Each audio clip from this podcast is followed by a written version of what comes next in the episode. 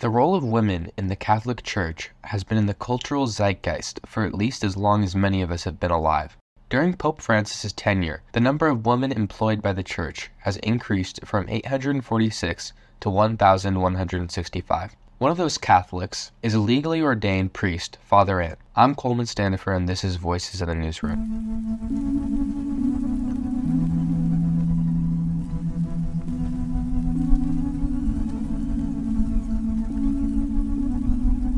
Father Anne was illegally ordained by the Association of Roman Catholic Women Priests. For clarity's sake, they are not recognized by the greater Catholic Church, hence her ordination being illegal. But how does the role of women involved in and recognized by the Church differ from Father Anne's? To explore this topic more, I talked to news editor Sarah Hutter and assistant news editor Julia King, who report for the Loyola News Desk.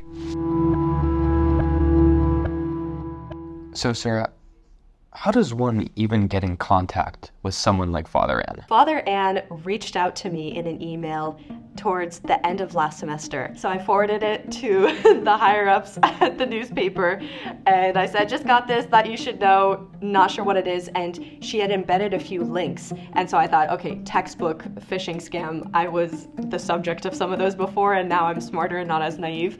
So um, sent it up. They responded to me and were like, actually, no, this seems legit. If you want to go forward with it, go ahead. A legally ordained priest. What? What? How? I, I just cannot. I don't understand that. That's a fair question. So, I I didn't quite either. In the Catholic Church, you are not allowed to be a priest if you are not a man. So that's why she is illegally ordained.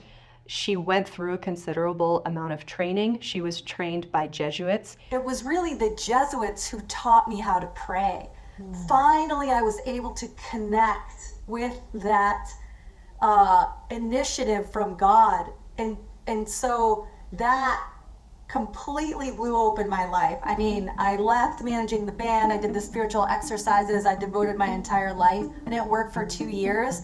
I divided my devoted my life to the spiritual journey. I had relationships with all of the Jesuits. They took me under their wing. I learned Ignatian spirituality. I volunteered in the parish. I just like started to pour myself into life in this Jesuit parish. And it formed me into a Jesuit. So I'm not just a priest, I am a female Jesuit priest.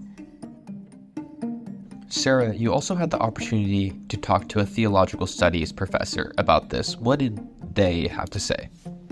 So, yes, I did. I interviewed Dr. Layla Karst. She's an assistant professor of theological studies, and she was doing a lot of research on the sex abuse crisis with the church and uh, different liturgical celebrations within the church as well. So it was interesting talking to her from more of an academic lens about the Catholic Church, and she raised a really good perspective about combining. She made a really good point about facing the struggle between authority and conscience. The Catholic tradition, I think, really honors, especially since the 1960s, has really kind of honored both of those things, right? Like authority matters, conscience matters, and there's always this negotiation that is never something we can say should always look like this.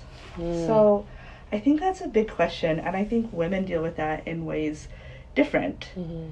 than straight men do. So you talked to a theological studies professor who is almost like a third person perspective on this. She's not I mean, she's not specifically atheist nor specifically a part of the church.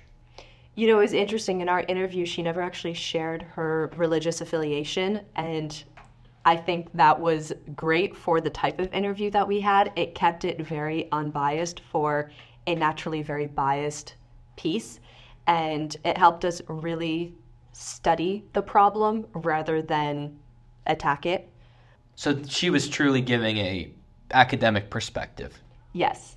So Julia, you um, looked at kind of the other side of this, other ways women can be involved in the church that aren't, I guess, as radical. What are, what are other ways women have been able to uphold the values of their faith without this being ordained thing?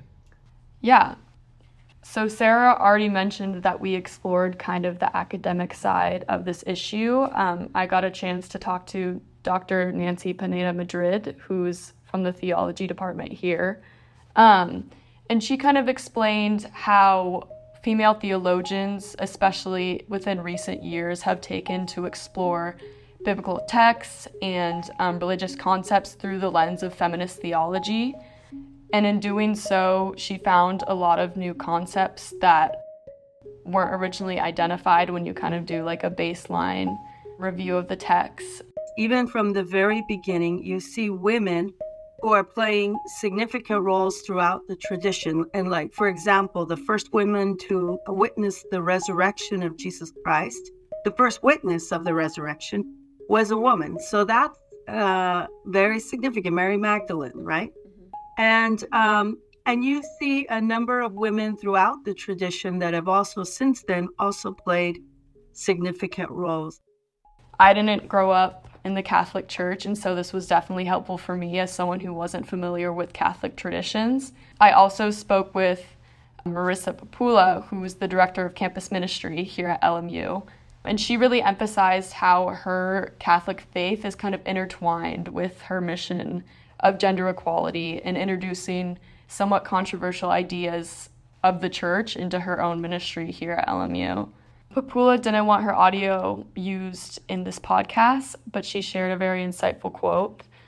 I think that my faith, which animated my belief that every human being is worthy of dignity and self actualization, is also what motivates my own commitment to ju- justice, and especially considering who are on the margins in our world and in many places, that's women. So it seems that there is a place, whether it be Father Anne, um, a place in campus ministry, or a non-biased theological view. There, there is a place for women uh, to either study Catholicism, just be a part of faith in a larger way. There's definitely opportunities for women to lead in the church, and especially in the 21st century um, that's exemplified in a lot of different and new ways, which are beneficial for women, but it's also a fact of the matter that women cannot be ordained, and so they can't achieve the same level of leadership that men have within the Catholic Church. And that's just something that has to be acknowledged, and it's also just a tension that's going to be there for a long time. Um, but yes, as you mentioned, and as you can see, um, women are definitely taking different avenues and doing a lot of beneficial and worthwhile work within the Catholic Church.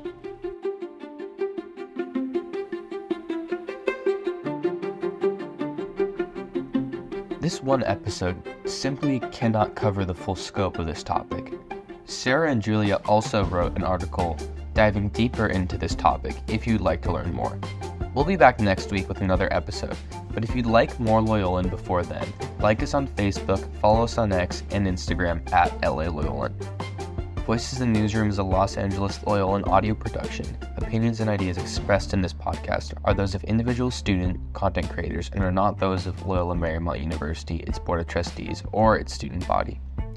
This episode was produced by Coleman Standifer, Loyola audio intern, with support from Loyola news editor Sarah Hutter, assistant news editor Julia King, and assistant director of student media Kevin Oak. Feedback about this episode can be submitted to editor at theloyolan.com.